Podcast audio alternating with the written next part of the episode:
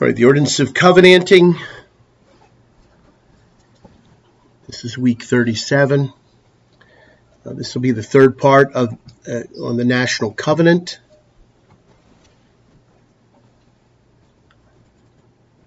And we're going to be looking at the last portion of the national covenant.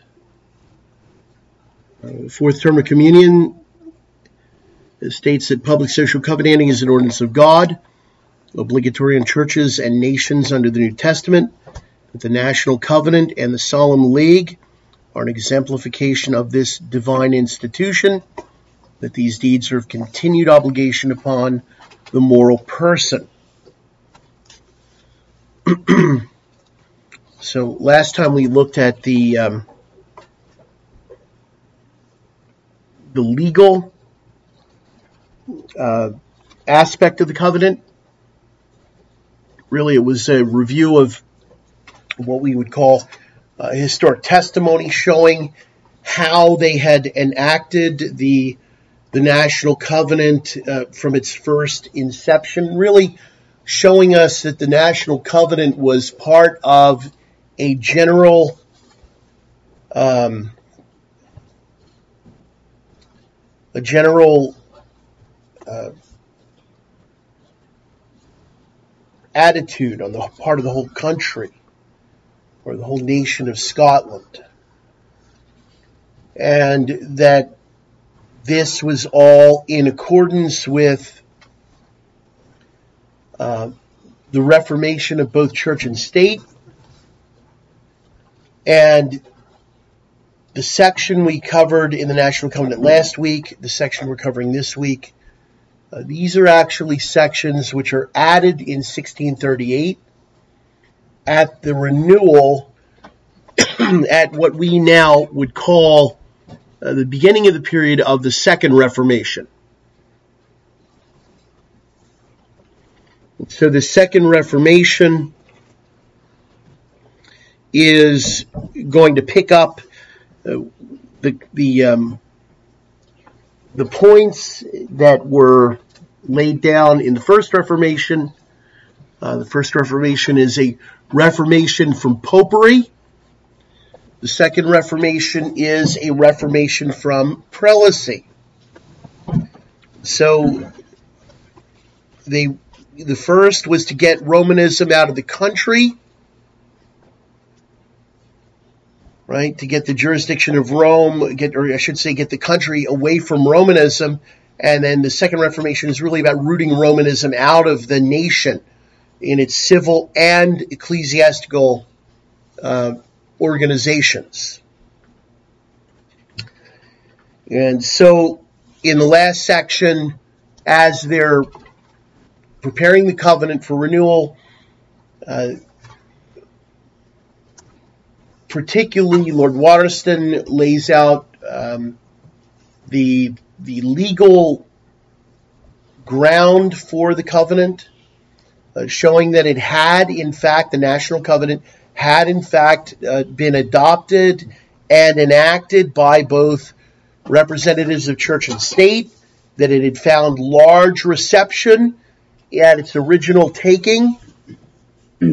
It was not something done in a corner it was something adopted by the body politic and by the national church. And as such, uh, there's a peculiar uh, feature of this. that we've uh, we've alluded to it, and we're going to be talking about it in the future.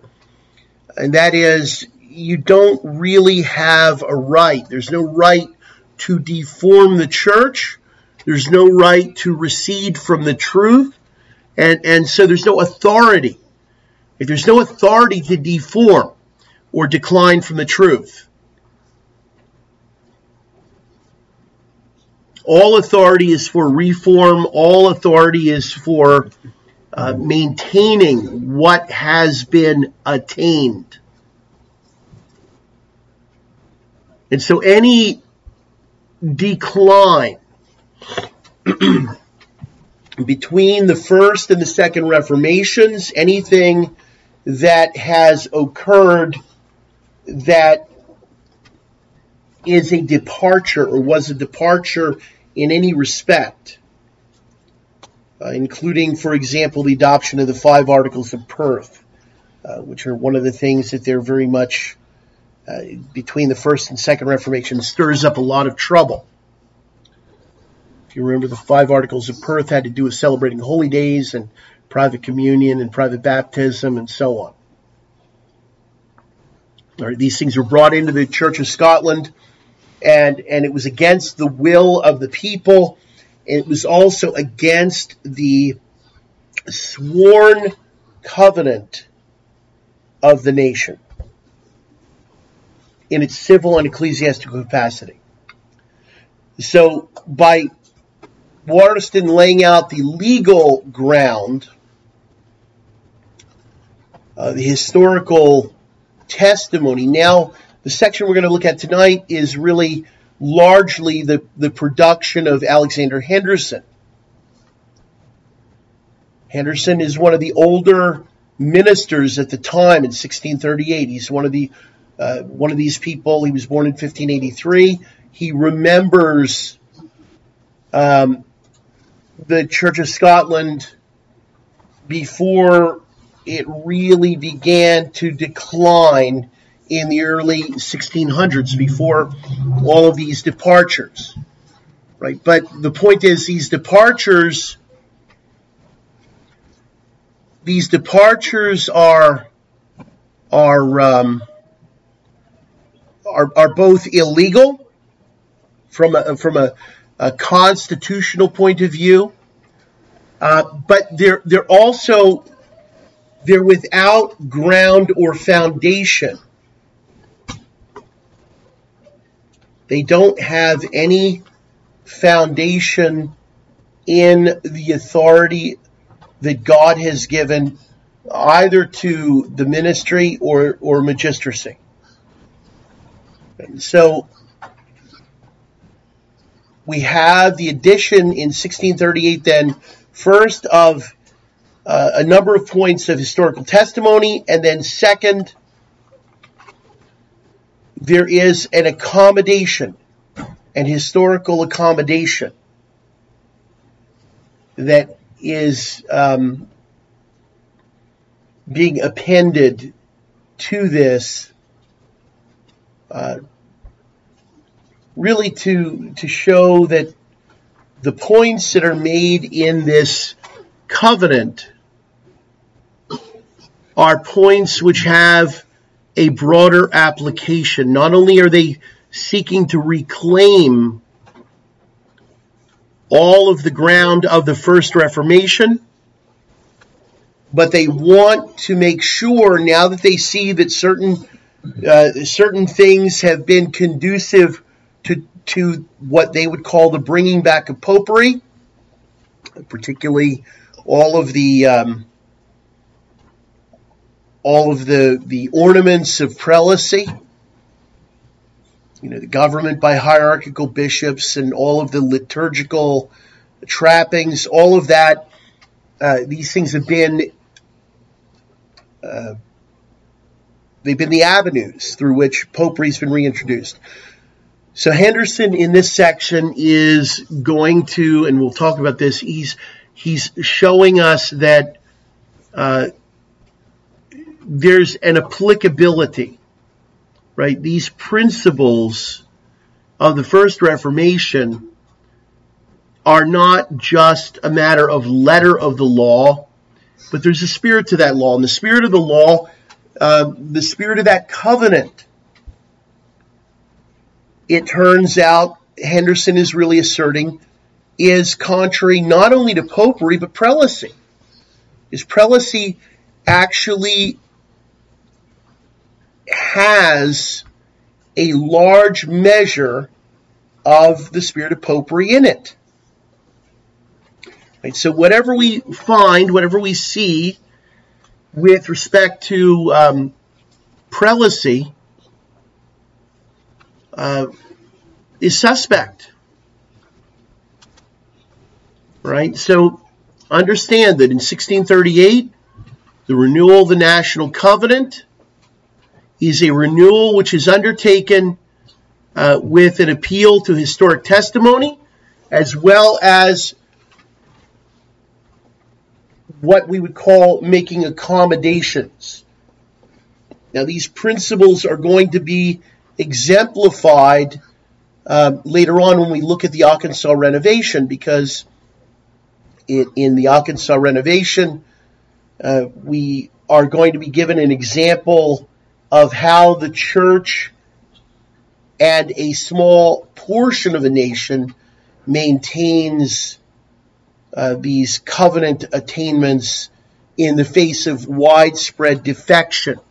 We're going to be dealing with a different question altogether than what we're dealing with here. But here is what we will see is the beginning of the Second Reformation, and that is another affirmation on the part of the entire nation of Scotland. Again, in its civil and ecclesiastical representatives. They're all going to be involved in, in taking this um, national covenant in its in the form that's being set forth here, with large additions by um, Warriston and, and Henderson. So those additions become part of the uh, the covenant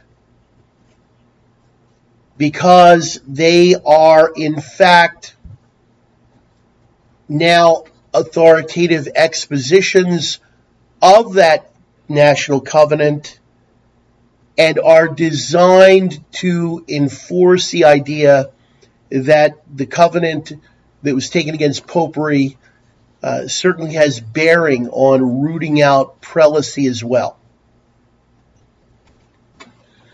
right? So as we go through this, we're going, we're, we're, we need to remember we're looking at the section now that is largely an apologetic and an accommodation to the times. And Henderson is writing this um, as, as a representative of the ministry in as much as Warriston was writing his section as uh, a representative of the magistrate, the chief magistrate. But he's writing that that legal historical testimony, and now Henderson is going to um, bring in the concurrence of the ministry with the um, uh, the enactments of, of the magistrate, the chief magistrate. All right, so all of this, again, um, all of this is uh, something that is meant to um, consolidate and, and bring forward that all the principles of the First Reformation. And as I, I start to read this, um, when when we talk about the law, the uh, the Confession of Faith, above written, they're talking about uh, the National Covenant and the National Covenant of 1580-81. That's already taken into it also the doctrinal position of the Confession of Faith of 1560, the Scots Confession. And it's also incorporating um, the polity of the first and second books of discipline. All right. Now, in addition to that, there are references here to public catechisms, which have been set down. And the public catechisms that are that are mentioned uh, are there. There are several that that attained authoritative status in Scotland, which is why there's a plural. One of them was the catechism uh, that is uh, from Geneva. There was a translation of the Geneva Catechism that was used. And there was also um, there was also a catechism that was penned by John Craig, a communicant. Uh, it was a catechism for communicants. John Craig is the primary author. He was a king's chaplain. He's the primary author of the National Covenant. That first section that we read a couple of weeks ago. Okay. He also did a catechism, and his catechism, along with that covenant, uh, had authoritative uh, position in Scotland. And they remain, uh, these catechisms remain part of, just like the, uh, not just the books of discipline, but the Scots Confession, they remain part of what we would call um, canon law. Uh, they, they have canonic status in the church.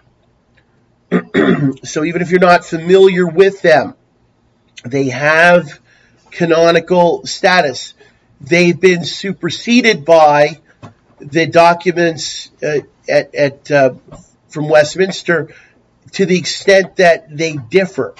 But in the extent that they do not differ or they cover something that is not covered, they remain authoritative.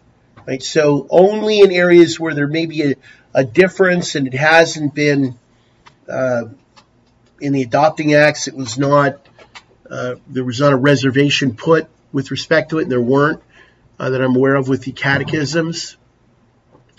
And I'm not saying that there are any material differences. There may be some different emphases, but um, anyway, these catechisms are still of authoritative use, and they still have a place in the life of the church. So they're uh, they are helps. I mean, we can we can use them. They're worth looking at. They're worth studying, and they are available. so I just want you to know as I'm reading this, this is what we're talking about. Um, in addition to that, uh, there are also going to be references to acts of lawful general assemblies. That's generally going to be any assembly of the Church of Scotland uh, from about 1560 to uh, 16, uh, right around 1618 is when things become quite problematic and there there are there's a suspension of of the General Assembly anyway. Uh, but early on in the reforming times, there are reforming General Assemblies, and those acts are things that are also helpful for understanding what their intentions were in taking and enacting these covenants. So let me begin reading. This is the, the third and the, this is the last section of the National Covenant. So, uh, in obedience to the commandment of God, conform to the practice of the godly in former times, and according to the laudable example of our worthy and religious progenitors, and of many yet living amongst us, which was warranted also by act of council, commanding a general band to be made and subscribed by His Majesty's subjects of all ranks. That band is the National Covenant. For two causes, one was for defending the true religion as it was then reformed and is expressed in the Confession of Faith above written, and a former large confession established by sundry acts of lawful general assemblies. That's the uh, Scots Confession of 1560.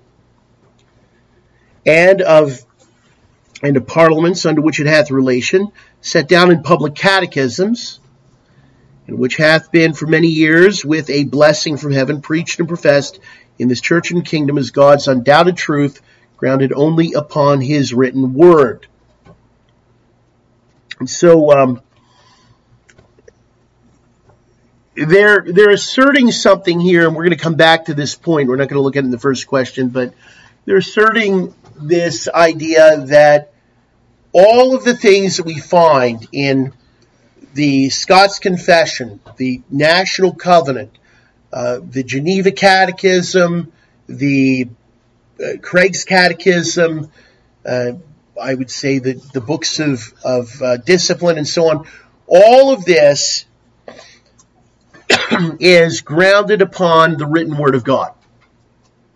All right, so anything that is of substantial doctrinal or practical matter is grounded upon the word of God. Anything circumstantial is is guided by uh, light of nature, Christian prudence, and general rules of the word. All right. So that's the that's the idea that they're talking about here.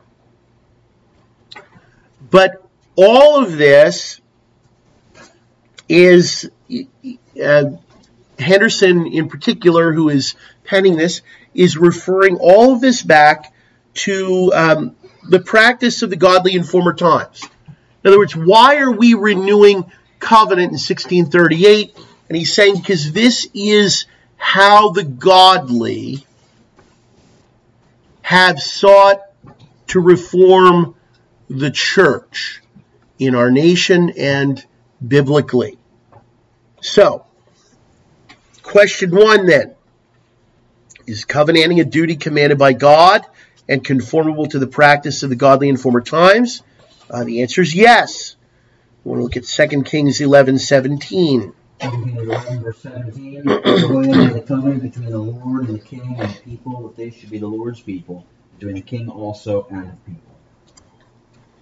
Yeah, and we, we've been talking about this for weeks now, right? That covenanting is a duty commanded by God.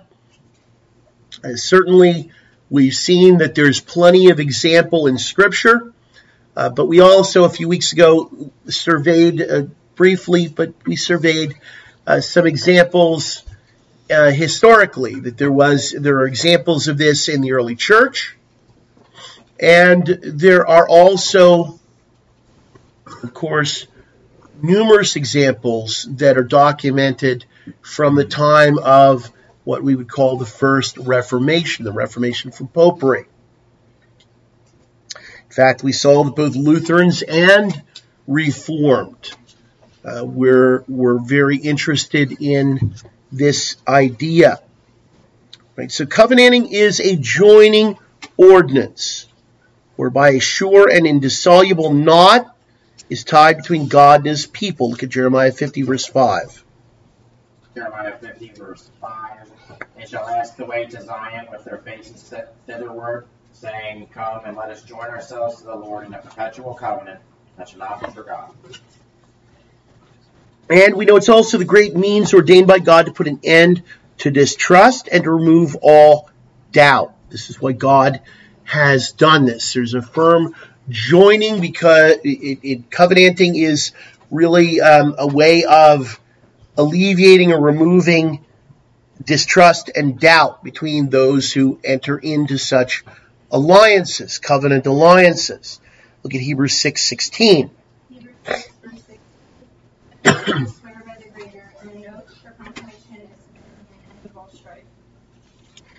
and we, we saw that there were um, there were really five broad covenants in Scotland uh, that were taken up prior to the National Covenant between 1557 uh, and 1562.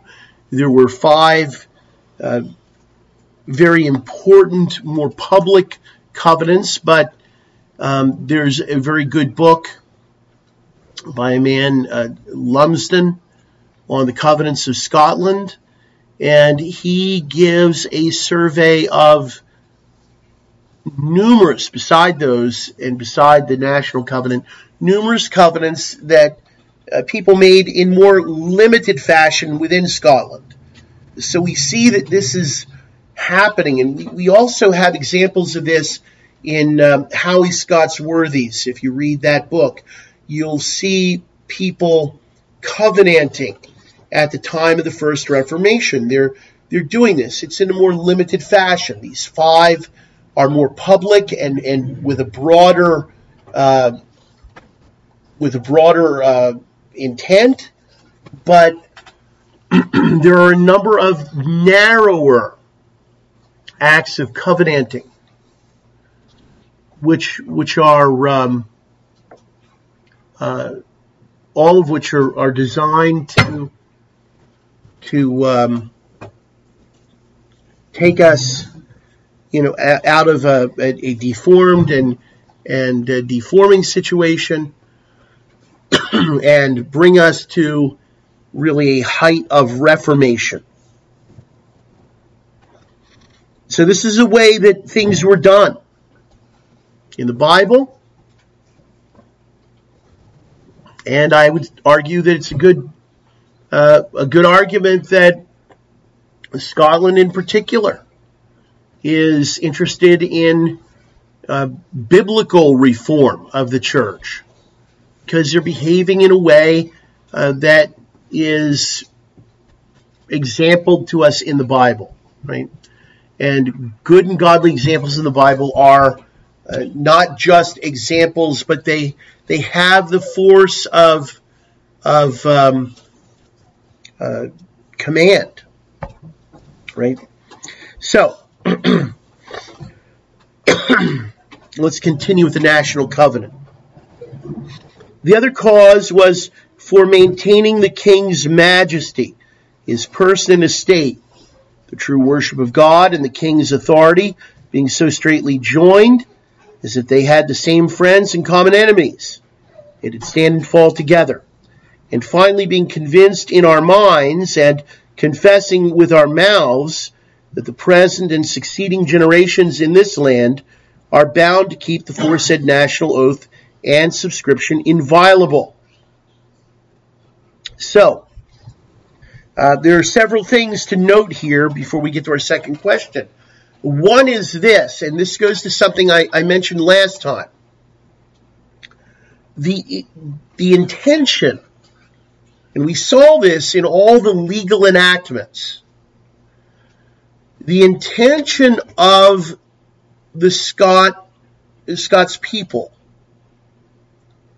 was to shut down popery not only in church but in state. And the, the reason for this uh, is they understood that popery is not only a religious uh, force, but it's a quasi political conspiracy and it's a conspiracy against the Protestant king of Scotland. Right now, they're they're trying to draw this out and say, look, not only is popery going to undermine uh, a real Protestant monarchy in Scotland, a, a Protestant government, but prelacy will as well. but they've already established uh, that in law they recognized popery to be politically subversive. And when we talk about political subversion, if you understand the um, the mission of the Jesuits in particular, uh, their their mission is to undermine and destroy the Protestant Reformation. Uh, whenever you see someone that is a Jesuit, you you know that they are peculiarly commissioned to do things to destroy Protestantism. In this case, they were trying to undermine uh, the king and the stability of his government. They wanted to remove him and put in his place a popish monarch. If they couldn't turn him back to popery, they wanted to get a popish king in there. so, this idea, and we're, we're going to talk about this more when we get to the national, or excuse me, the Solemn League and Covenant. But uh, the idea here already is they're interested in defending the magistrate to the extent that he is identi- uh, identical really to the Protestant cause. Right? So they, they're, they're saying, look, as a Protestant king, uh, your, your throne is established by maintaining Protestantism. And anything that would undermine Protestantism is going to undermine your throne.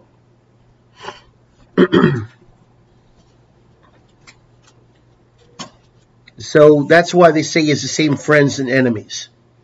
Uh, but this raises our, our second question, right? Is covenanting especially appropriate at times when the true religion stands in danger or the nation stands in peril? And uh, the answer here is yes. We want to begin looking at 2 Chronicles 34, 29 to 32. 2 Chronicles 34, verses 29 through 32. Then the king sent and gathered together all the elders of Judah and Jerusalem. And the king went up into the house of the Lord, and all the men of Judah and the inhabitants of Jerusalem, and the priests and the Levites, and all the people, great and small. And he read in their ears all the words of the book of the covenant that was found in the house of the Lord.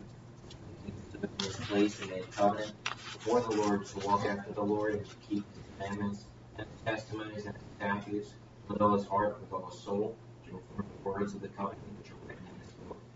And he caused all that were present in Jerusalem and Benjamin to stand to it, and the inhabitants of Jerusalem did according to the covenant of God, the God of their fathers.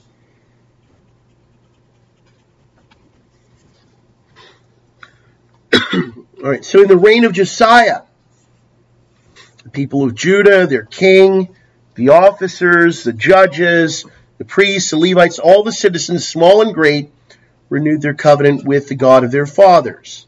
2 Kings 23, 1 to 3. 2 Kings 23, verse 1 to 3. And the king sent, and they gathered unto him all the elders of Judah and of Jerusalem. And the king went up into the house of the Lord, and all the men of Judah, and all the inhabitants of Jerusalem with him, and the priests and the prophets, and all the people, both small and great. And he read in their ears all the words of the book of the covenant, which were found in the house of the Lord. And the king stood by a pillar and made a covenant before the Lord to walk after the Lord, and to keep his testimonies and his statutes with all their heart, and with all their soul, to perform the words of this covenant that were written in this book. And all the people stood to the covenant. so the um, the fact is that they enter into covenant. Now, why do they do that? Why do they go through all of these uh, motions? Well, we know that the the reign preceding Josiah, his father, uh, was Manasseh. Manasseh was probably as wicked a king as ever there was, and um, amazingly, his son Josiah turns out to be uh, probably as good a king as Israel ever had, right? Or, or Judah, the southern kingdom. And so, in in the preceding reign, the condition of the church had become deplorable by the immorality, idolatry, and cruelty of Manasseh, who gave himself up to work all manner of evil with greediness. And we can see this if we look back at 2 Kings 21, verses 10, 16, and 17. 2 Kings 21, verse 10. The Lord spake by his servants, the prophets, saying, 16 and 17, Moreover, Manasseh shed innocent blood very much till he had filled Jerusalem from one end to another, beside his sin wherewith he made Judah to sin, in doing that which was evil in the sight of the Lord. Now the rest of the acts of Manasseh and all that he did, and his sin that he sinned, are they not written in the book of the Chronicles of the kings of Judah? So Manasseh was not a good guy at all. Uh, and under him, true religion fell into uh, fell into uh, well, it fell out of fashion, right? It, it, it fell into disuse. Um, most of the people were carried away. you know, when the rulers of a kingdom, when the chief magistrates are wicked, uh, when they are doing wickedly, when they're exempling wickedness and profanity. uh, that coarsens uh, the the, um, the society of the people under them. And so in Manasseh, you have someone who's particularly uh, what we would call a bad egg. Right? He is, again, I think the worst of of um, the kings, in at least in Judah, and um, he, through example, through his idolatry, his immorality, he's he set the tone for all of society.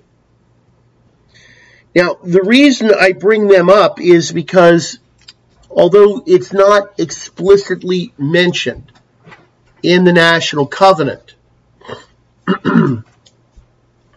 the language that they're using here is language that is is deliberately meant to to call them to call them uh, to pay attention to um, the uh, uh, the situation that they found themselves in at the end of the reign. Once once James inherits the crown of England, from that time, um, really up until the Second Reformation, under the king, under James, and then under his son Charles, things had gotten worse and worse. The, the whole situation had become um, increasingly bad, and you could say that that period of time for them, for Scotland, was in a sense like the situation under under Manasseh. And so, in renewing the covenant, what they're really hoping for is that they're going to have a Josiah uh, moment that maybe, uh, and and I think they um, probably hope that Charles would come around. Uh, he doesn't, and his son certainly doesn't. Later on, Charles II. But um, uh, the fact is that they do have a lot of magistrates, lower magistrates, who in Scotland are very much interested in seeing this enacted. And Scotland had its own parliament. One of the purposes of parliament is to um, uh, to hem in the the uh, uh, the authority of the king, right? To to set limits on what the king can and can't do. And so as we, we think about what's going on here with Manasseh and then the switch to Josiah, there is, if we were to look at the historical record of what's going on in Scotland, there is something kind of like this, right? Uh, for a period of time, like under Manasseh, they're losing track of who they were and what Reformation was and why they had reformed um, and, and even the way back. And Charles, in particular, when he comes to the throne, uh, he doesn't understand. He's never lived in Scotland for any lengthy period of time. He doesn't, even though uh, he ascends to the throne when his father dies in, um, I believe it was 1625, he doesn't go to Scotland. He doesn't even go there until 1633. Uh, I think it was eight years later. that he finally goes, but he never understood the spirit of the Scottish people like his father. And so he's the one who tries to impose upon them the prayer book and the liturgy and all of that, which is what brings about uh, this, this second Reformation movement. All right, the Holy Scriptures, we know, uh, under Manasseh had been so disregarded and banished from the court of the irreligious monarch. Look at 2 Kings 21 1 to 9. Manasseh was 12 years old when he began to reign, and reigned 50 and 5 years in Jerusalem. And his mother was Hephzibah, and he did that which was evil in the sight of the Lord, after the abominations of the heathen, the Lord cast out before the children of Israel.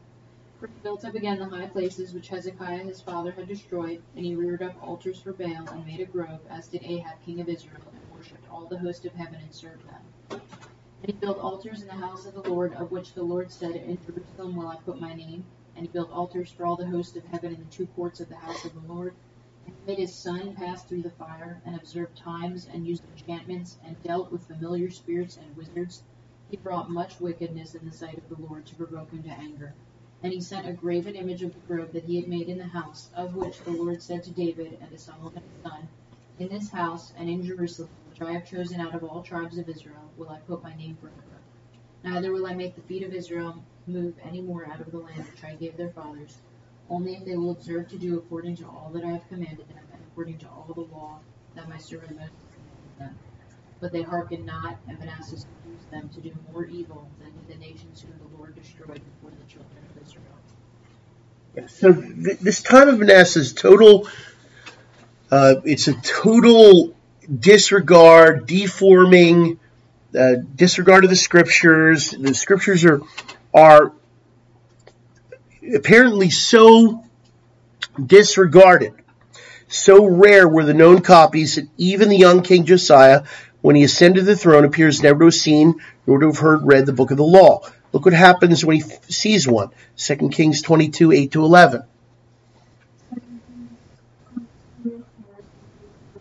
Hilkiah the high priest said unto the scribe, I have found the book of the law gave the book to Shaphan.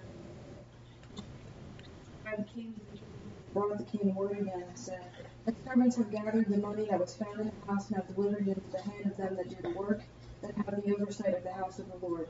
The scribe showed the king, saying, Hilkiah the priest hath delivered me a book, and read it before the king.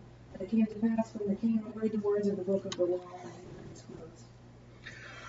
read. Now, you may or may not remember, but in Deuteronomy, Moses says when when you have a king, uh, this king is supposed to write out the book of the law him actually himself. He's to write it out so that he knows it. You, if you write something out by hand, you can't ever say, "I didn't know that was there." Okay? So the duty of the king was to be familiar with the law. Because, of course, his job is to see that it's upheld in the kingdom.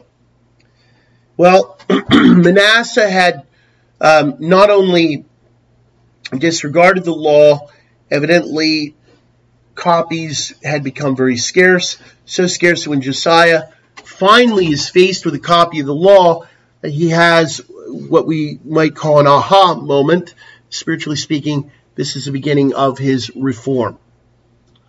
Right? He knows now what's wrong and why. So he rents his clothes. He's in mourning.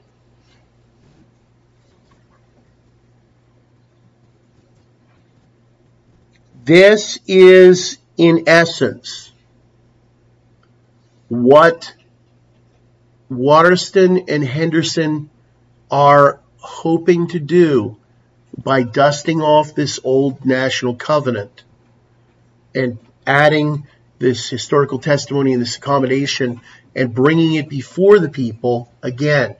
Right? It's, they, they're hoping that, like Josiah, the people in Scotland will react uh, and they'll, they'll mourn for their sin. And for a time they do. Right? There's going to be a flowering of a second Reformation in Scotland. There will be, and it will it will uh, be um, credibly dated to the renewal of this covenant in 1638. Right. now, the thing that set them off, and I mentioned this before, this thing that set them off looking to see if they could find the um, the uh,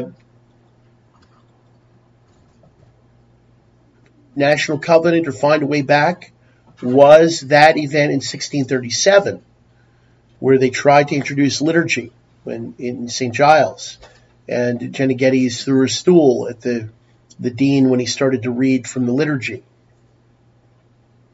Right?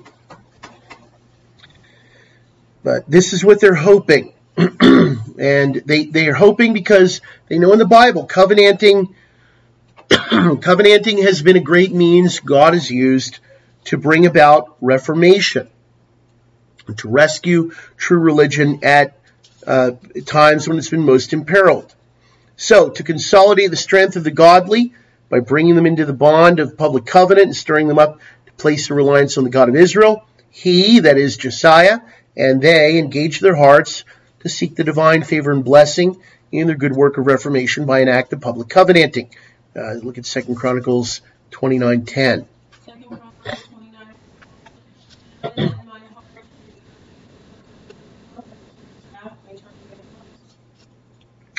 Yeah, so they're they're looking to turn away the wrath of God. And, and again, I would just say that knowing what Warriston and and um, Henderson are doing, knowing what happened happened in Scotland in the first Reformation with covenanting, knowing what the Bible says about it, uh, believing as they certainly do that they're at a, a moment of supreme crisis, right? Where they're either going to succumb to allowing liturgies and prayer books and and all of these other things from from the Episcopal Church, the Anglican uh, establishment, into the Church of Scotland. Right? They're gonna they're gonna either gonna totally capitulate or they're going to turn around. You can't remain as they were trying to do they, for for decades at this point the Church of Scotland had been compromising in order to avoid angering the king. And now with this covenant, uh, Warriston and Henderson, and it turns out a lot of the, the uh, nobles, the lower magistrates, and the ministers in the Church of Scotland are going to say, no, we don't really care anymore. Um, we have to do what's right. And we're going to renew this covenant. And by the way, uh, they're pointing out, you know, the king is bound to this. Right? When the king took this in 1580, he bound himself and his house to this covenant. All right, and and keep in mind the end of all of this. James is um, a representative of the House of Stuart. The House of Stuart suffers a temporary setback uh, after Charles II is is beheaded in 1649, and for about 10 years you have you have the uh, the period of the Commonwealth first, and, and, for the largest part of time under Oliver Cromwell, uh, whom we view as the usurper, and then for a short period of time under Richard Cromwell, his son, aka uh, the son of the usurper and himself a usurper. Uh, then there's a restoration when Charles II ascends the throne uh, and and that's when things get really bad.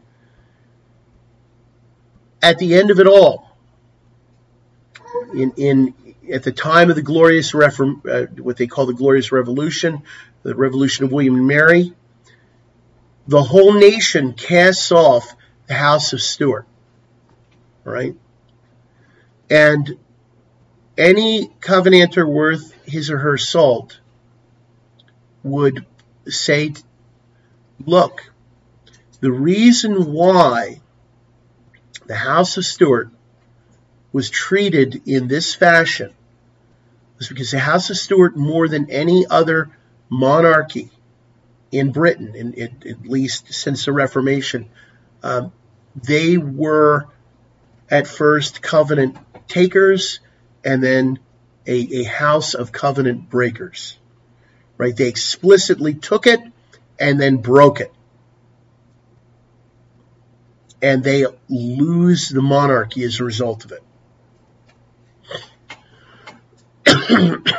so, this is all designed to try to wake up the king. you know, contrary to uh, what some of the narratives are the Covenanters were not inherently disloyal to the king. They had high hopes for the king. James had taken the covenant. Right? His son was bound by that. And they really hoped that he would return and embrace the covenant that bound him rather than perish a covenant breaker. Anyway, let's continue with this national covenant. We noblemen, barons, gentlemen, burgesses, ministers, and commons, under subscribing, considering diverse times before, and especially this time, the danger of the true Reformed religion, of the king's honor, and of the public peace of the kingdom, by the manifold innovations and evils generally contained, and particularly mentioned in our late supplications, complaints, and protestations, do hereby profess, and before God, his angels, and the world solemnly declare that with our whole heart we agree and resolve all the days of our life constantly to adhere unto and to defend the aforesaid true religion, in forbearing the practice of all innovations already introduced in the matters of the worship of God or approbation of the corruptions of the public government of the church or civil places and power of churchmen, till they be tried aloud in free assemblies and in parliament, to labor by all lawful, by all means lawful, to recover the purity and liberty of the gospel, as it was established and professed before the foresaid novations. And because after due examination we plainly perceive and undoubtedly believe that the innovations and evils contained in our supplications, complaints, and protestations have no warrant in the Word of God, are contrary to the articles of the, uh, of the aforesaid confession, to the intention and meaning of the blessed reformers of religion in this land, to the above written acts of Parliament, and do sensibly tend to the reestablishing of the popish religion and tyranny, and to the subversion and ruin of the true Reformed religion and of our liberties, laws, and estates, we also declare that the foresaid confessions are to be interpreted and ought to be understood of the foresaid novations and evils no less than if every one of them had been expressed in the foresaid confessions, and that we were obliged to detest and abhor them amongst other particular heads of papistry abjured therein. So, again, they're, uh, they they clearly see that the um, that the danger is to the nation civilly and ecclesiastically. They see that the king's welfare and uh, the estate of true religion are intimately connected.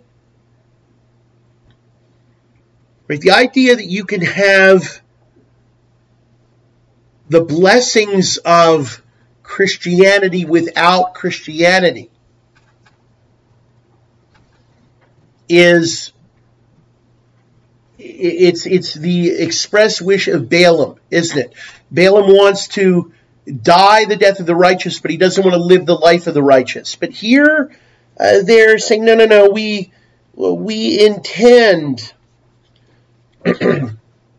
we intend to live the life of the righteous, and we're going to come back to that point uh, because it comes up again right? This idea that they're concerned that they are practically religious. And uh, but there's this other idea here that I mentioned at the beginning. they see the covenant not as some narrow and um, uh, circumscribed uh, obligation, but they see it as expressing a very broad obligation. An obligation which is to take in not only the letter of the law, but the spirit of the law. Right? Not only the letter of the covenant, but the spirit of the covenant.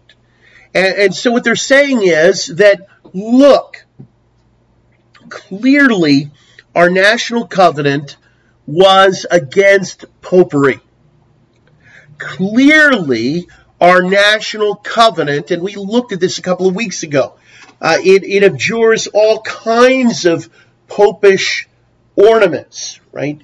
Uh, whether it's sprinkling things with holy water or pilgrimages or sainting or the sign of the cross or um, any number of things.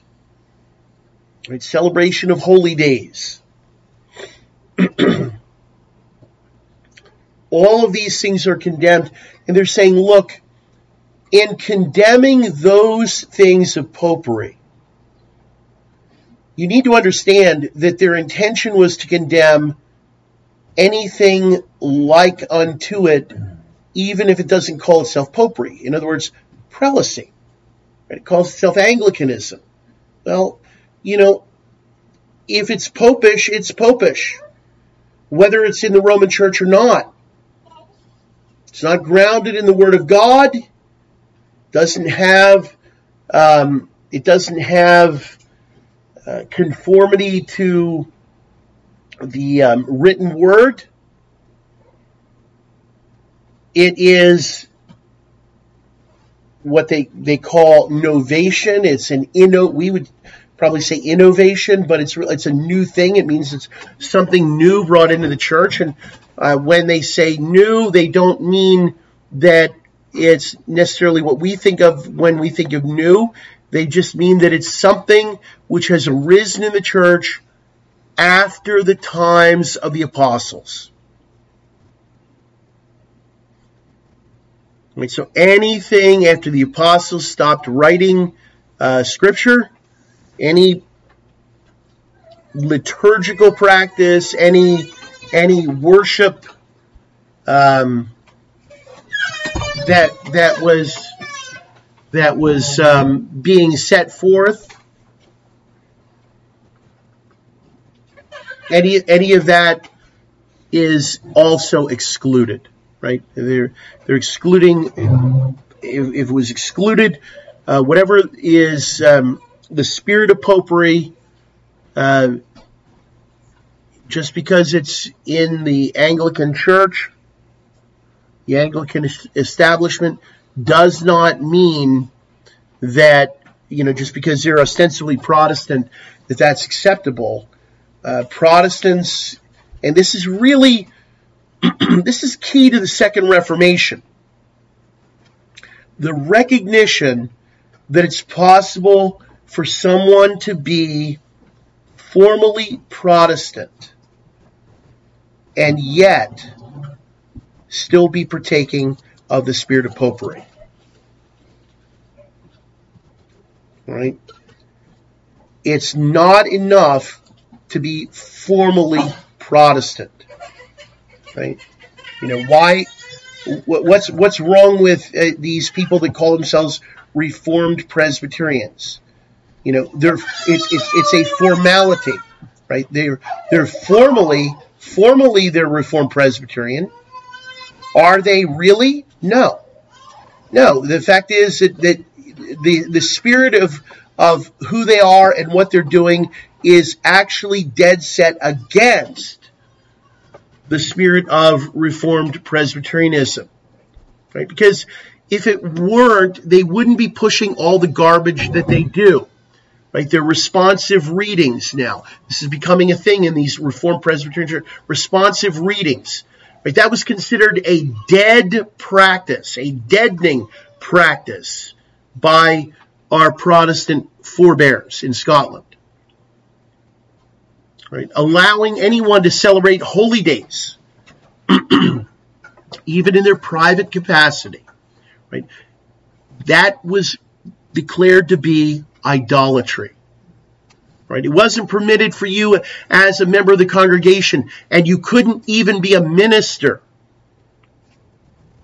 You couldn't you wouldn't be considered for the ministry if you were so stupefied by the spirit of popery that you would celebrate that garbage.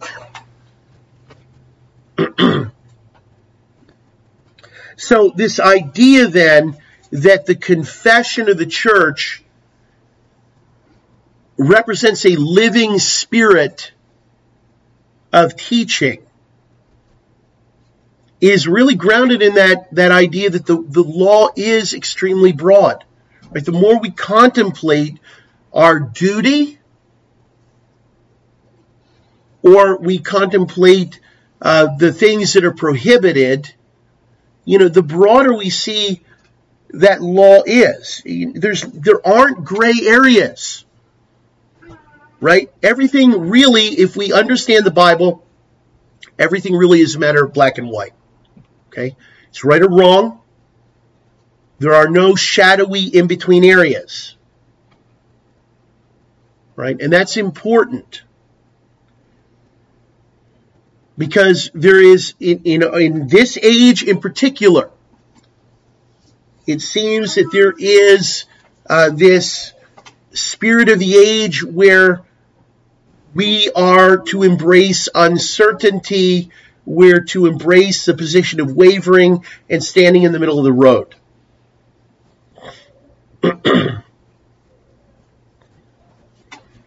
People standing in the middle of the road are going to go to hell in two ways, right? Um, there, there isn't any middle ground. And that's really what the, these guys are telling us when they do this accommodation. So, with that, question three, ought the confession of the church to be interpreted in such a way that extends itself even to those things, though not explicitly mentioned, yet stand condemned in the spirit of the creed? The answer is yes. Look at Matthew 5, 21 and 22.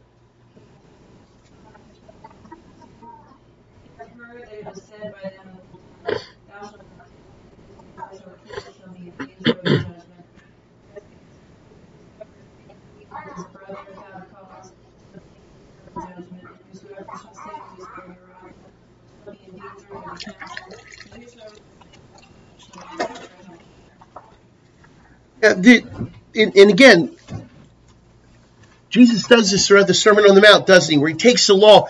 Why? Because the Pharisees tended to want to stop at the letter of the law. Thou shalt not kill for them means literally thou shalt not kill, but I can hate my brother in my heart. You know, er, everything up until that crossing the line in the seventh commandment, thou shalt not commit adultery. Everything up until that uh, is somehow permissible, but I can't cross that line. And Jesus is saying, no, you're, you know, you're looking at it exactly the wrong way. and that's what the, the covenanters are saying in the, in the uh, covenant here, what Henderson is telling them. Right? When, when the covenant prohibits popery, it doesn't just prohibit that which is popish because it's it's carrying the popish label, you know, because it's been approved by the Pope of Rome. It's condemning everything that savors of the way the man of sin thinks. And the enactments that the Roman Church thinks are conducive to the edification of the church.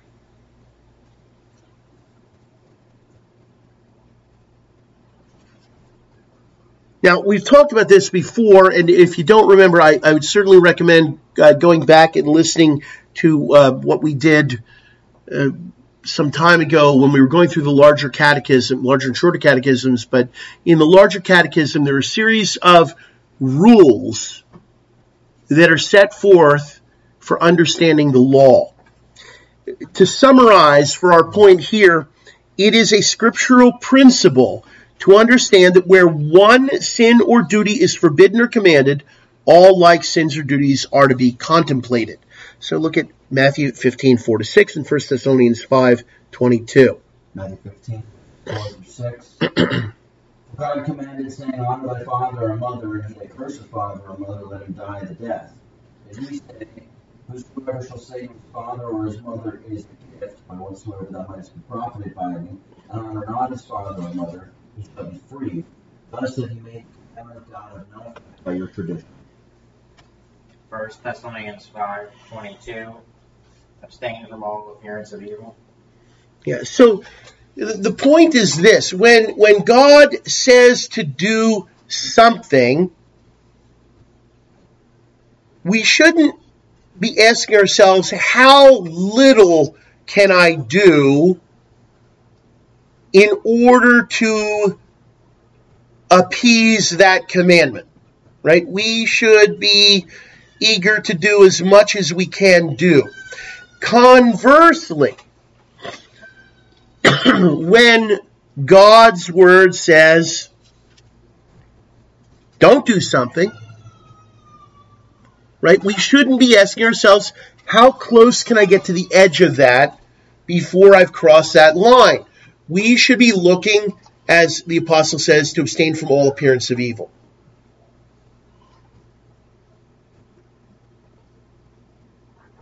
Right? We're, we don't always know exactly where the line is. But you see, that's the problem. The Pharisees wanted to draw the line at the letter of the law. and Jesus says, con- contrary to that, the line is not the letter of the law, the line is actually the spirit of the law. And that means only those who are spiritual will understand. And so when you're having trouble understanding, the spiritual thing to do is maximize your obedience and minimize anything that's going to be taking you toward disobedience. That's the point of these covenanters here. The reason is they believe their confession is founded upon and grounded upon the Word of God. And so, as expansive as that Word is, so too the confession, the creed, the covenant of the church has to be understood. So consider the confession of the church being a form of sound words. Look at 2 Timothy 1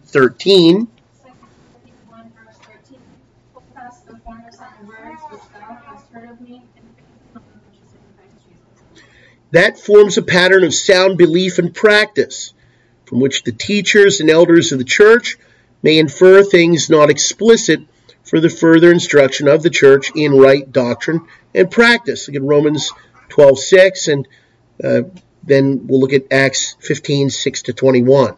Romans 12, 6.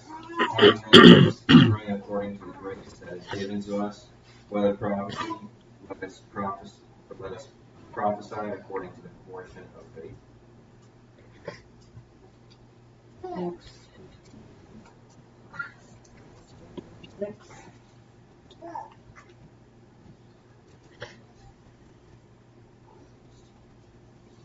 And the apostles and elders came together to consider this matter.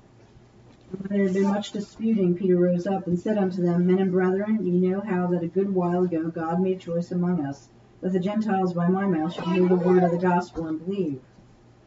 God, which knoweth the hearts, bear them witness, giving them the Holy Ghost, even as he did unto us. Put no difference between us and them, purifying their hearts by faith. Now therefore, why tempt ye God to put a yoke upon the neck of the disciples, which neither our fathers nor we were able to bear? For we believe that through the grace of the Lord Jesus Christ we shall be saved, even as they. Then all the multitude kept silence and gave audience to Barnabas and Paul, declaring what miracles and wonders God had wrought among the Gentiles by them. And after they had held their peace, James answered, saying, Men and brethren, hearken unto me. Simeon hath declared how God at the first did visit the Gentiles to take out of them a people for his name. And to this agree the words of the prophets, as it is written. After this I will return, and will build again the tabernacle of David, which is fallen down, and I will build again the ruins thereof, and I will set it up. That the residue of men might seek after the Lord, and all the Gentiles upon whom my name is called, saith the Lord, who doeth all these things. Known unto God are all his works from the beginning of the world. Wherefore my sentence is, that we trouble not them which from among the Gentiles are turned to God, but that we write unto them that they abstain from pollutions of idols, and from fornication, and from things strangled, and from blood. For Moses of old time hath in every city them that preach him, being read in the synagogues every Sabbath day. You know, the, the point of synodic, synodal decisions is to reason from uh, what is explicit to infer from that, right, what, what is not explicit, but what is in accordance with the spirit of what is explicit. That's why Paul says in Romans 12, 6, you know, that we're to prophesy, we're to teach according to the proportion of faith or the analogy of faith. There's an analogy. There's, there is, there is a, a um, uh, there's a gift that everyone has who teaches the Word of God that allows them to perceive more or less of the spirit of what is being taught. And some perceive uh, some things and not other things and so on. But all perceive according to the analogy of faith, the proportion of faith. There's some kind of participation in the spirit of that teaching and practice uh, to understand. This is quite often actually in response to the rise of heresy. Look at 1 Corinthians 11 19. 11, verse 19. There must be also heresies among you, that they which are approved may be manifest among you. Yes, the nature of heresy to be self-choosing or private interpretation of Scripture. Titus 3.10 and 2 Peter 1.20.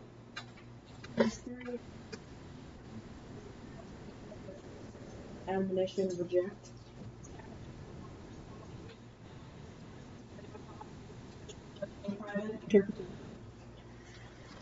Yeah, so the, the, the heretic, um, the, the word heretic really references the fact that uh, they're, they are, um, they're, they're choosing something out of themselves. Uh, they're not, in, in, it's very different from that idea of prophesying according to the proportion of faith. Right? That, that's a participation in the spirit of the law. But they're bringing forth something from themselves. And that's why uh, we're told it's not a matter of private interpretation. Therefore, whatever they do, whatever they say, is going to deviate from the teaching of the apostolic church. Look at Acts 20, verses 27 to 31. Acts 20, verses 27 to 31. For I have unto you all the counsel of God. Take heed therefore unto yourselves and to all the flock over the which the Holy Ghost hath overseers, to feed the church of God, which he hath purchased with his own blood. For I know this, that after my departing shall be wolves enter in among you, not sparing the flock. Also of your own selves shall men arise, speaking perverse things, and draw away disciples after them. Therefore watch and remember that by the space of three years I cease not to warn everyone night and day with tears. Okay, so again, the, the pattern of sound belief uh, it is something which,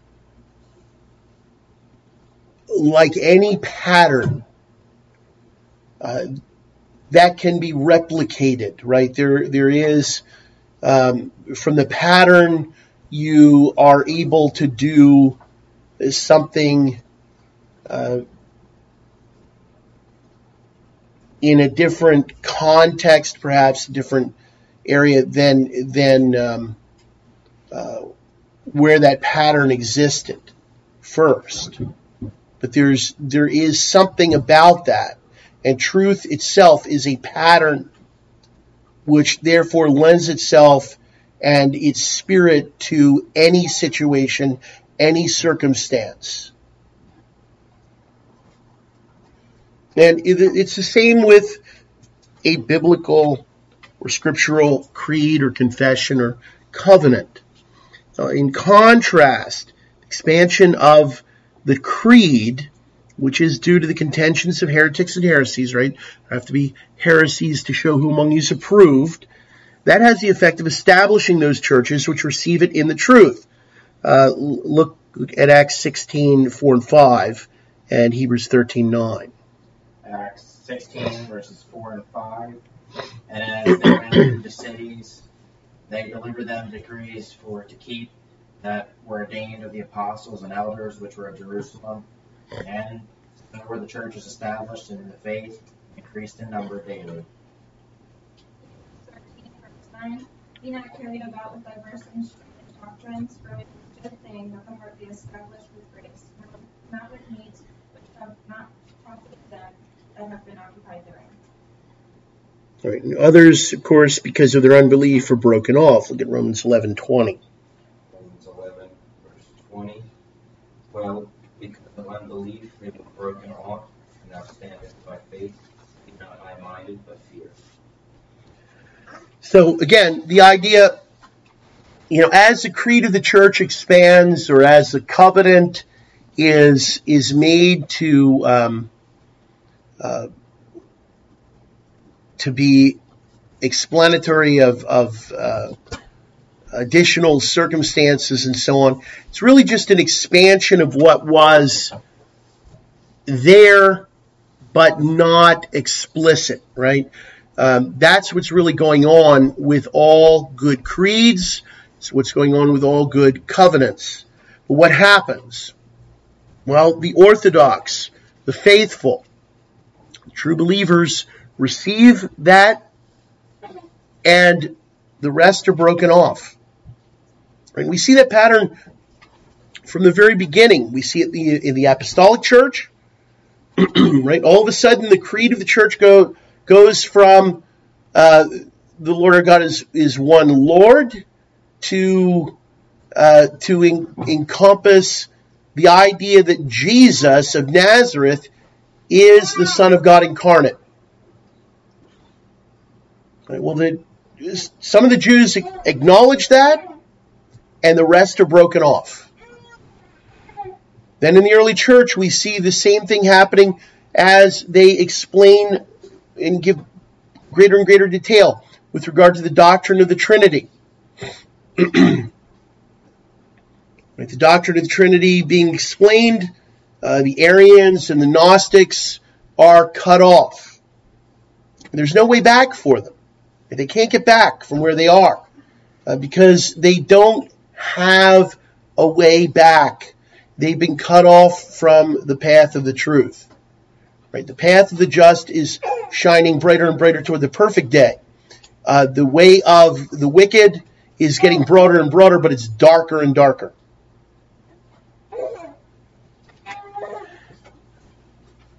We see again the same thing happening with the person and deity of Christ, and then again at the at the Reformation we see examples of the same kind of thing. Right? As as each step of Reformation uh, is is um, established, there are certain people who cling to it, and the rest are cut off from the truth. And they once you're cut off from the truth, you tend to go further and further afield.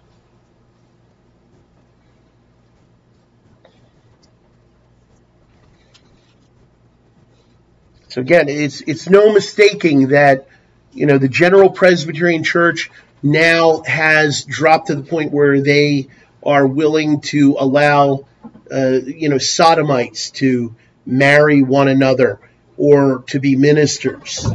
Um, there there's there was a a long decline to get to that point, but it began with covenant breaking and in the Reformed Presbyterian Church in North America and, and the other RP churches around the world, uh, their their decline is exactly traceable to their covenant breaking, and they continue to adopt and tolerate and allow more and more ungodliness, on and and and, and uh, uh, deviations from what they formerly professed. Right? So it's it's just this is the way that this goes when you go down that road. And what these covenanters are saying is the way back is to embrace by faith the spirit of the covenant. Right? The, spirit of the covenant is rooted in the truth of Scripture. You know, we're not just going, in other words, we're not just going to uh, go back and embrace the first Reformation, are we? No, we're going to go forward. We're going to say, look, all of that, and guess what? Now we see all these other things that had we been listing all of that like they did in there, we would list them there too. Right? they excluded all of this popish doctrine and practice. and we're just saying, yeah, we can add to that everything in prelacy that reeks of, of that uh, that scent of Rome. All right, let's move on to the next part of the the uh, covenant.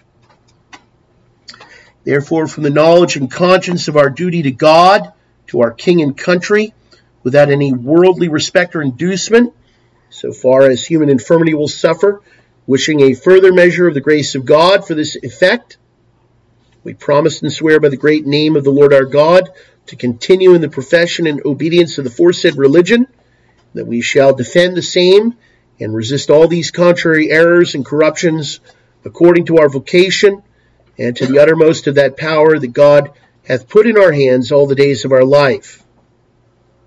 So, uh, we're going to look at this question of question four: Is it proper to swear in the great name of the Lord our God? Um, but before we look at that, I just want to point out a couple of other things here again. Uh, they one of the things that they note is that they're not only going to defend the true religion and resist all contrary error and corruption, but they're going to do it according to their vocation.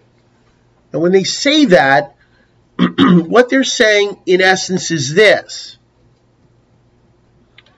everyone here has a place and station in life. All right?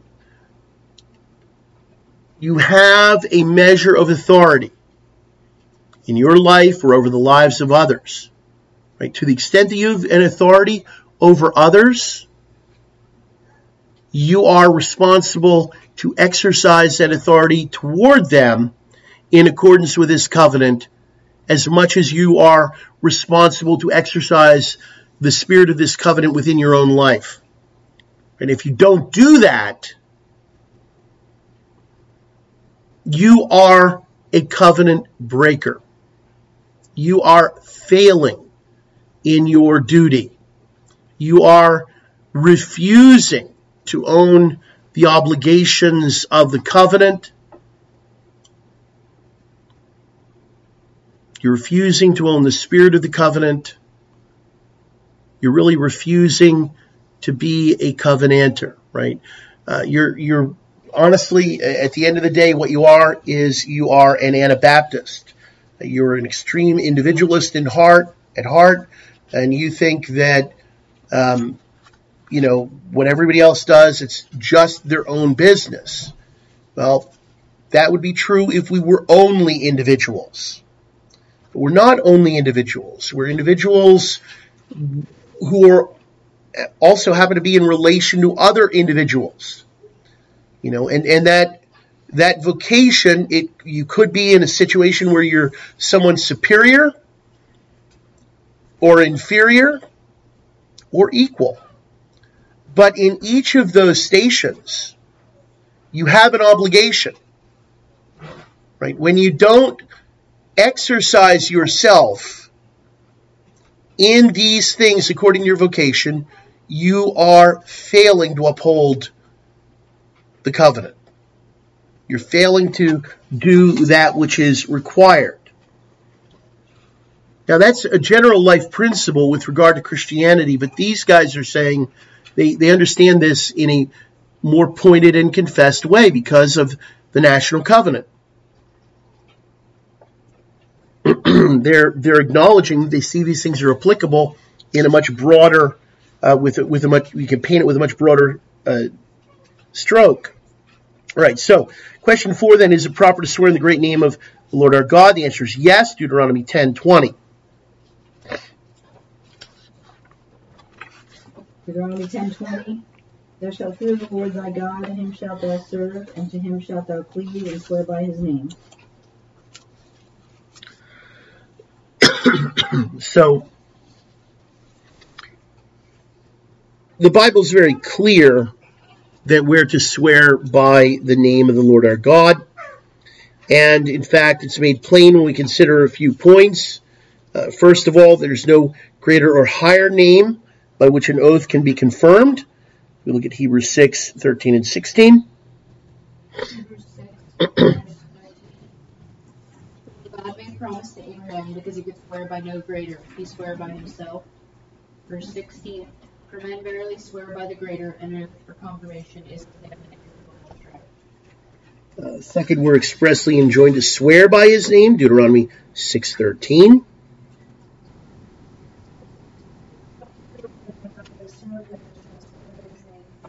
And third, although swearing falsely in the name of God is punishable, uh, it's blasphemy. This presumes the swearing truly, which is not punishable.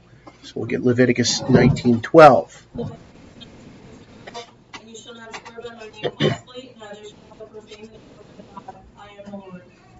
Okay, so we, we and we've talked about this idea of swearing by the name of the Lord and some of the things that, that are implied in this. Uh, we are in doing that taking hold of the covenant. Uh, we are invoking um, the the highest concern, which is the glory of God, in what we're doing, and so that's what they're doing here right? They're very conscious of the fact that they are taking hold of the great name of the Lord our God. And um, they're owning this as an act of divine worship, right? All right, let me continue with reading here from the National Covenant. And in like manner, with the same heart, we declare before God and men that we have no intention nor desire to attempt anything that may turn to the dishonor of God or to the diminution of the king's greatness and authority. But on the contrary, we promise and swear that we shall, to the uttermost of our power, with our means and lives, stand to the defense of our dread sovereign, the king's majesty, his person and authority in the defense and preservation of the aforesaid uh, true religion, liberties, and laws of the kingdom, as also to the mutual defense and assistance, every one of us, of another in the same cause of maintaining the true religion and His Majesty's authority, with our best counsel, our bodies, means, and whole power against all sorts of persons whatsoever. So that whatsoever shall be done to the least of us for that cause shall be taken as done to all of us, uh, to us all in general, and every one of us in particular, that we shall neither directly nor indirectly suffer ourselves to be divided or withdrawn by whatsoever suggestion, combination, allurement, or terror from this blessed and loyal conjunction. Nor shall cast in any let or impediment that may stay or hinder any such resolution as by common consent shall be found to conduce for so good ends, but on the contrary, shall by all lawful means labor to further and promote the same, if any such dangerous and divisive motion be made to us by word or writ, we and every one of us shall either suppress it or, if need be, shall incontinent make the same known that it may be timorously obviated. Neither do we fear the foul aspersions of rebellion, combination, or what else our adversaries from their craft and malice would put upon us, seeing what we do is so well warranted and ariseth from an unfeigned desire to maintain the true worship of God, the majesty of our King, and the peace of the kingdom, for the common happiness of ourselves and our posterity. And because we cannot look for a blessing from God upon our proceedings, except with our profession and subscription, we join such a life and conversation as beseemeth Christians who've renewed their covenant with God. We therefore faithfully promise for ourselves, our followers, and all others under us, both in public and in our particular families and personal carriage, to endeavor to keep ourselves within the bounds of Christian liberty and to be good examples to others of all godliness, soberness, and righteousness and of every duty we owe to God and man. Uh, so again, there, there's a lot here. We want to um, focus really on a, just a couple of points in this, but before I do, I, I want to point out again they are adamant that what they're doing is not in any way detrimental to the um, establishing of the throne. And the reason is, if you go back a couple of weeks ago, look at, uh, and I, I, gave you that on your sheet a couple of weeks ago, the National Covenant. The first week, you have the National Covenant there. If you look at it, you can see that intimately connected with this idea of reformation is an upholding of all lawful civil authority in pursuing the same.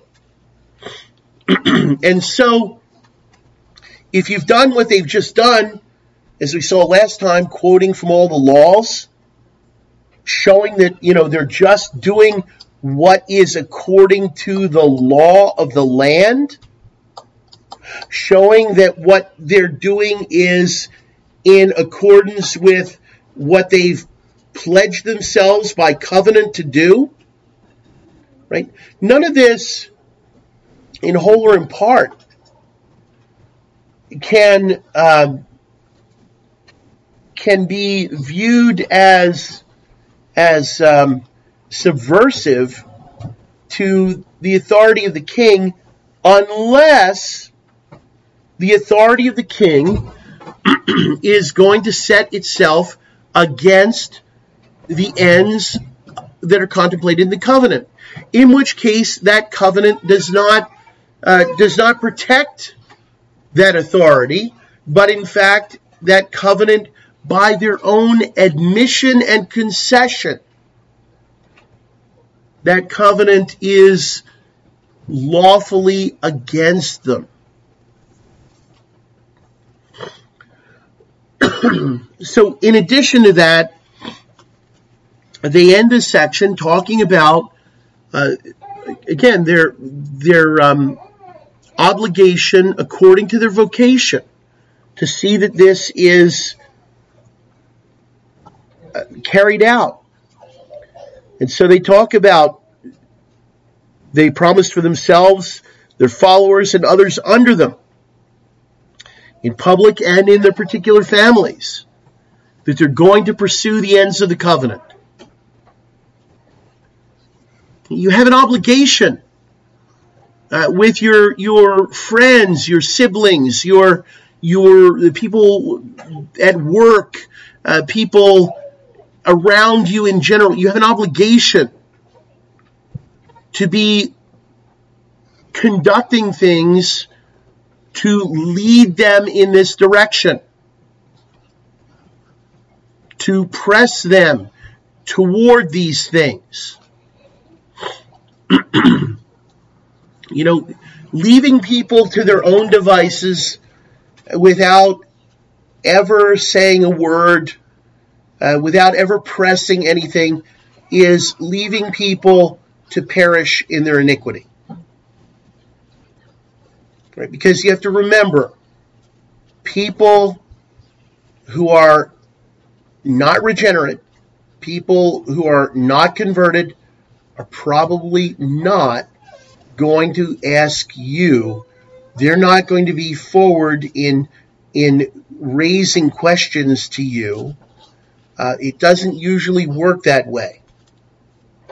Now they may say things that open the door for you, but they're really not going to press it uh, the way that you should. and so these covenanters are saying, we're going to do it. And by the way, one of the great ways we're going to do it is we're going to set an example. Right? So let me, let me just take us back to things we talked about some time ago when we went through all that stuff on modesty. And you, you know, you should probably listen to that again and again because we live in a very immodest culture. And, and everything is pressing you in a different direction. Right? But how you conduct yourself at every level, right? From uh, the way you dress to the way you speak, how you interact with other people, you know, what kind of job you do for them when you're working for them. All of these things are going to impact whether or not you are going to be effective in carrying out your duty to them as your equals, inferiors, or even superiors. so, question five Is it necessary that practical godliness accompany outward acts of covenanting? The answer is yes. We're going to begin looking at Ezekiel 20, verse 37. Ezekiel 20, verse 37. I will cause you to pass under the rod, and I will bring you into the bond of the covenant. Yeah, I will cause you to pass under the rod and bring you into the bond of the covenant. What what's he talking about? The passing under the rod is is to be brought under discipline. Right? So when you're brought into the covenant, you're being brought under discipline. You know, when, when you're a total pagan, you're not under any discipline. There's no discipline in your life.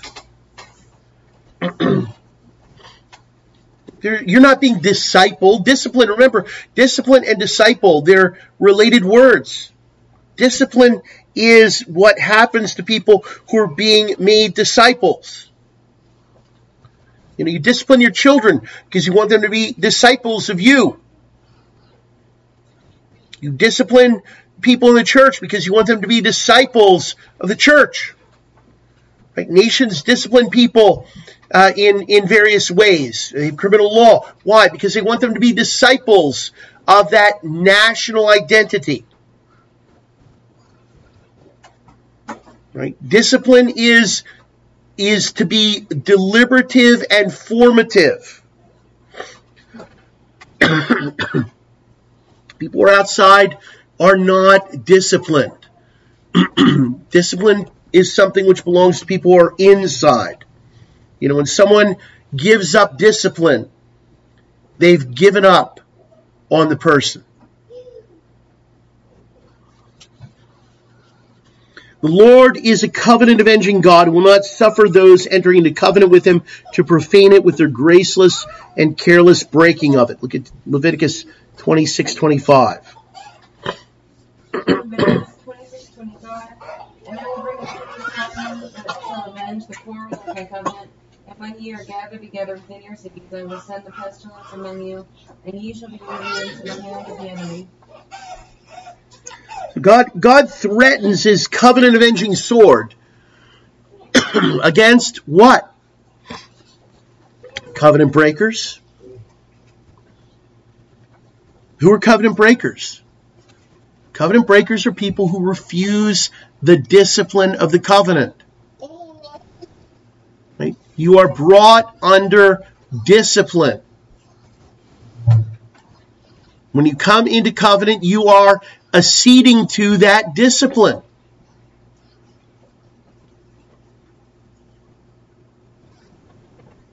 Now, this wickedness is sometimes open contempt for the true religion. So look at 1 Kings 19:14.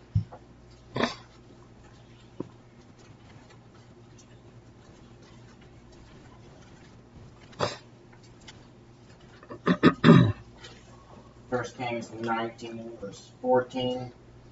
He said, I have been very jealous for the Lord God of hosts, because the children of Israel have forsaken thy covenant, thrown down thine altars, and slain thy prophets with the sword, and I, even I only, am left, and they seek my life to take it away. Yeah, so it, it, that's sometimes how you know it it comes about. Uh, there's open contempt, but other times it's manifested in a stubborn refusal to abide in God's law. Uh, look at Psalm 78:10. Psalm 78, verse 10. They cover not the covenant of God to walk in his law. War and unsteadfastness in maintaining the ends contemplated in the covenant. It's Psalm 78:37. Psalm 78, verse 37. And their heart was not right with him, neither were they steadfast in his covenant. They're not steadfast in his covenant. Right? Why?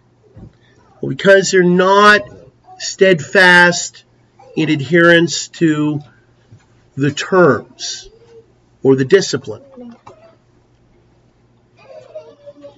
Like, discipline is important. You know, catechism, catechism is a disciplining of your mind. We're disciplining your mind to learn to think a certain way, to associate certain things.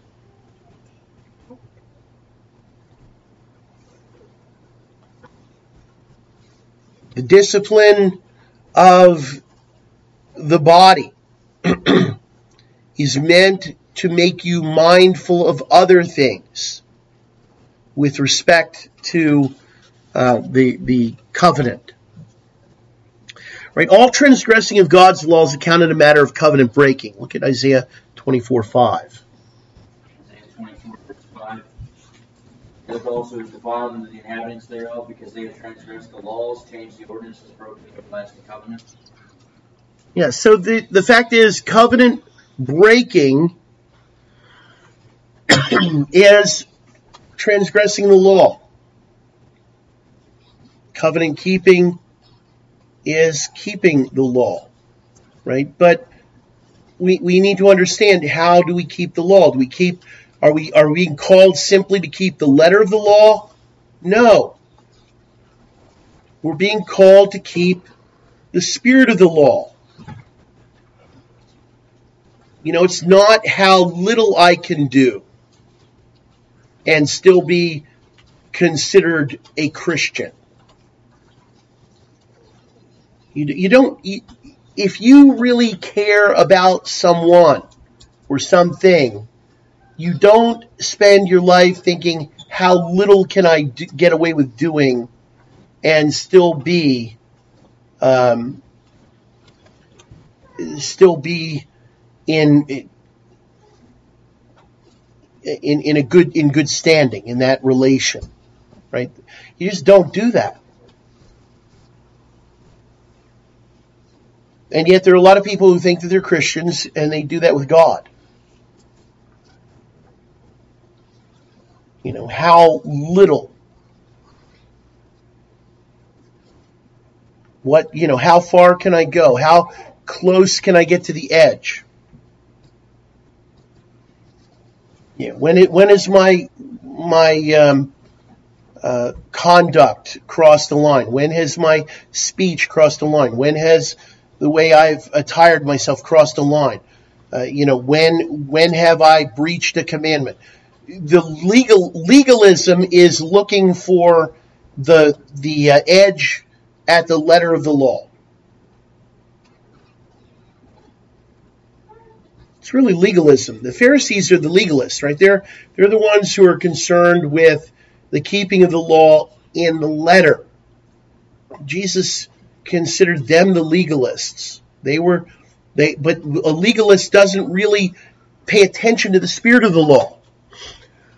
and yet the spirit of the law is in fact the life of the law.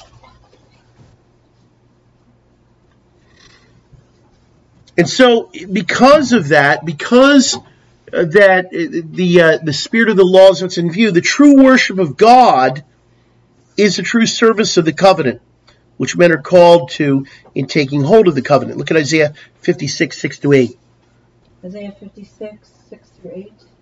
Also the sons of the stranger that join themselves to the Lord to serve him, and to love the name of the Lord, to be his servants, every one that keepeth the Sabbath from polluting it, and taketh hold of my covenants, even them will I bring to my holy mountain, and make them joyful in my house of prayer. Their burnt offerings and their sacrifices shall be accepted upon mine altar, and mine house shall be called an house of prayer for all people. The Lord God which gathereth the outcast of Israel saith, Yet will I gather others to him, besides those that are gathered unto him. Therefore, failures in this service are counted among the most egregious against the majesty of the covenant God. Look at Isaiah 1, 13 to 15, and Leviticus 10, 1 to 3. Isaiah 1, verses 13 through 15. Bring no more transgressions, offenses and bodies. the new Sabbaths, the calling of assemblies, I cannot away with. It is painful, even the solemn meeting. Moons and your appointed I need it. They are trouble unto me. I am many spread forth your hands. I will hide mine eyes from you. They, when you make prayers, will not hear. Your hands are full of blood. Nadab and Abihu, the sons of Aaron, took either of them the censer, and put fire therein, and put incense therein, and offered too much fire before the Lord, which he commanded them not. There went out fire from the Lord, and devoured them, and they died before the Lord. And Moses said unto Aaron, that the Lord spake, saying, I will be sanctified in them that come nigh before all the people I have glorified. And Aaron held his peace. so we're going to get into this a little bit more in the last question, but the reason why worship is so central to the whole idea of covenant keeping and even the keeping of the law is because in worship, the, the covenanter is uh, in, in the process of receiving, in, in a sense, mouth to mouth resuscitation uh, from God Himself so that He can keep the law in the spirit of the law. It's in, in worshiping God in the way that He's appointed that we not only learn the spirit of the law, but we receive the spirit of that law from God Himself as He continues to breathe new life into His people. And so if you cut off that true worship and substitute something else, you make it virtually impossible to keep all of these other things in the spirit of the law. You could you can render an outward obedience, but the heart obedience, we're going to come back to that. That's what God is really seeking here.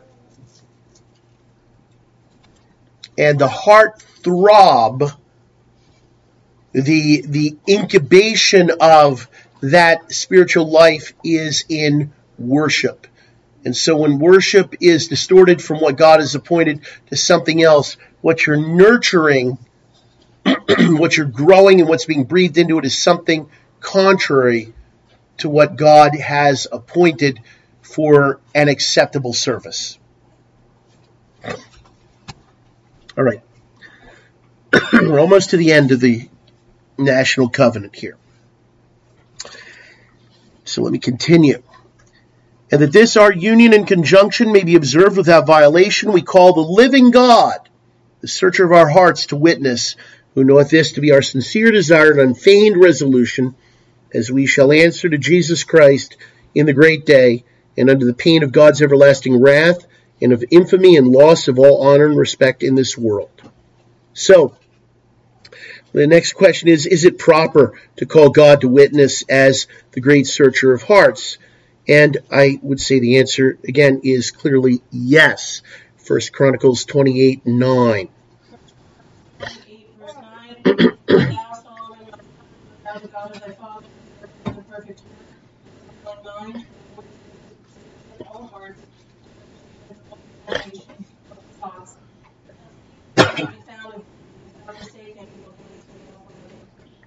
So God is looking not from the outside in, but from the inside out. Right? The evaluation is not like man's evaluation. Because God actually does know your motive. God actually knows whether you are uh, favorably disposed to Him know, what your true intentions are. The Lord requires those entering into covenant with him to have their hearts set in order. 1 Chronicles 29, 17. 1 Chronicles 29, verse 17. I know also, my God, that thou triest the heart and hast pleasure in uprightness. As for me, in the uprightness of mine heart, I have willingly offered all these things. And now have I seen with joy thy people, which are present here, to offer willingly unto thee. And we, we know it's accounted a great sin of the Israelites. They flattered God with their mouth, but left their hearts set upon sinful courses. Psalm 78, 36 and 37, and Ezekiel 33, 31. Psalm 78, 37. they did flatter him with their mouth, and they lied unto him with their tongues. Their heart was not right with him, neither were they steadfast in his covenant. Ezekiel 33, verse 31.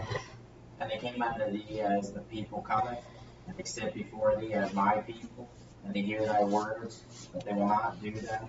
For with their mouth they show much love, but their heart goeth after their covetousness. Right. The true God is not deceived by outward appearances, but is careful to discern the hearts of men, their deepest inward dispositions. 1 Samuel 16, 7. Verse 16, verse 7. And the Lord said unto Samuel, Look not on his countenance, of stature, him. For the Lord seeth not as man seeth, for the outward appearance, but the Lord upon the heart. So the, the fact is that God is um, God is looking upon the outward the outward uh, disposition uh, only as it is an accurate and true reflection of inward disposition. So here we see that that um, it's it's very proper then for God to be called to be a witness of of uh, men, a searcher of the heart, because only God really knows the heart of men. Right? You you don't know the heart of another. I don't know the heart of another, but God certainly does know the heart of everyone, and He discerns what's really going on. and um, he is he is very much forward to uh, looking eagerly at the hearts of man so that men are uh, men are compliant with um, the spirit of the law and not just the letter. Again this tells us that God is uh, God is interested in not simply an outward compliance, but that voluntary um, acquiescence, that voluntary uh, obedience, which is exactly that which is contemplated in covenanting. Right? In, in covenanting, we are adding our voluntary assent to what was before simply a matter of commanded duty. All right. so let's continue with the last bit of the national covenant. Uh, most humbly beseeching the Lord to strengthen us by his Holy Spirit for this end and to bless our desi- desires and proceedings with a happy success, that religion and righteousness may flourish in the land to the glory of God, the honor of our King, and peace and comfort of us all. In witness whereof we have subscribed with our hands all the premises. So, finally, then in question seven, is it necessary to rely on the Holy Spirit working in the covenanter to strengthen him to keep the ends contemplated? The answer is yes. Look at Romans 8:26. Romans 8, verse 26. Likewise, the Spirit also helpeth our infirmities. We know not what we should pray for as we ought, but the Spirit itself maketh intercession for us with groanings which Yes, the, the, the fact is this no one is able, apart from the Spirit of God working in him, to do those good works contemplated in covenanting. We'll look at John 15, 4 to 6, Philippians 2, 13, and 2 Corinthians 3, 5. John 15, verses 4 through 6. Abide in me and I in you, as the branch cannot bear fruit itself, except it abide in the vine. No more can you except you abide in me. I am the vine, you are the branches. He that abideth in me and I in him, the same bringeth forth much fruit. Without me ye can be nothing. If a man abide not in me, he is cast forth as a branch and is withered, And men gather them and cast them into the fire, and they are burned. Two thirteen. For it is God which worketh in you both to will and to do of his good pleasure. Verse 5 Not that we are sufficient of ourselves, ourselves but of the sufficiency of God. So the the reason for this um, concern the Spirit of God be working in us is first of all we're being required to keep not simply the letter of the law but the spirit of the law. And when we take hold of the covenant, we are we're volunteering for the duty. Right? We're we're lining up and saying, yeah, we'll do it. Okay, but we're doing it with reliance upon the Spirit because only the Spirit who inspired and, and dictated the law can reveal in and to us and through us the obedience to that law. Okay, so we need the same Spirit working in us. And in addition to that, what is necessary to all acceptable service is a new heart, which is only found in new in uh, the new creature. Look at Ezekiel 11, 19 and Galatians uh, 6, 15. And I will put a new spirit within you, and I will take the stony heart out of their flesh, and will give them a heart of flesh. Galatians 15.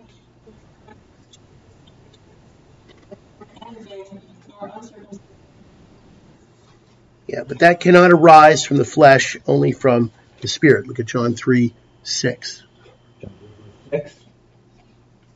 That which is born of the flesh is flesh, and that which is born of the spirit is spirit. So, in other words, when we consider what is required, even in people who are regenerate, in fact, only in people who are regenerate, there is a second principle at work, right? When you're regenerate, there is the planting of a new seed, there's the growth of a new creature. But for the remainder of your time on earth, there's also the old creature, the, the flesh, right? There's, there's a flesh principle and there's a spiritual principle existing side by side in you.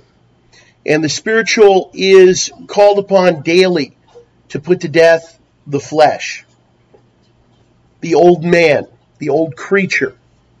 It's dying and it needs to be strangled out. And sanctification is about that. But the fact is, then nothing which arises from the flesh, nothing that arises from the flesh in terms of worship or in any sense would have respect to the obedience to the law could possibly obey the spirit of the law. Because the flesh is contrary to that law. There's nothing in it that really wants to keep the spirit of the law. The flesh is what is continually telling you just do the bare minimum. The flesh is what's continually telling you you can slide by, you know, with a D minus when God requires an A plus, right? When in a in a in a world where A plus is the only passing grade, you know, your flesh is trying to convince you that something less than that is what God requires. And and it does that because once you're convinced that less than perfection is what God requires, well then you can find that power in your flesh. Right? You can find that strength in yourself somewhere. But as long as you have before you that requirement that it is absolute perfection that God requires, well, that then can only arise from the Spirit, right? When when God says, or when John says, I should say that that um, uh, that those who are uh, the children of God don't sin.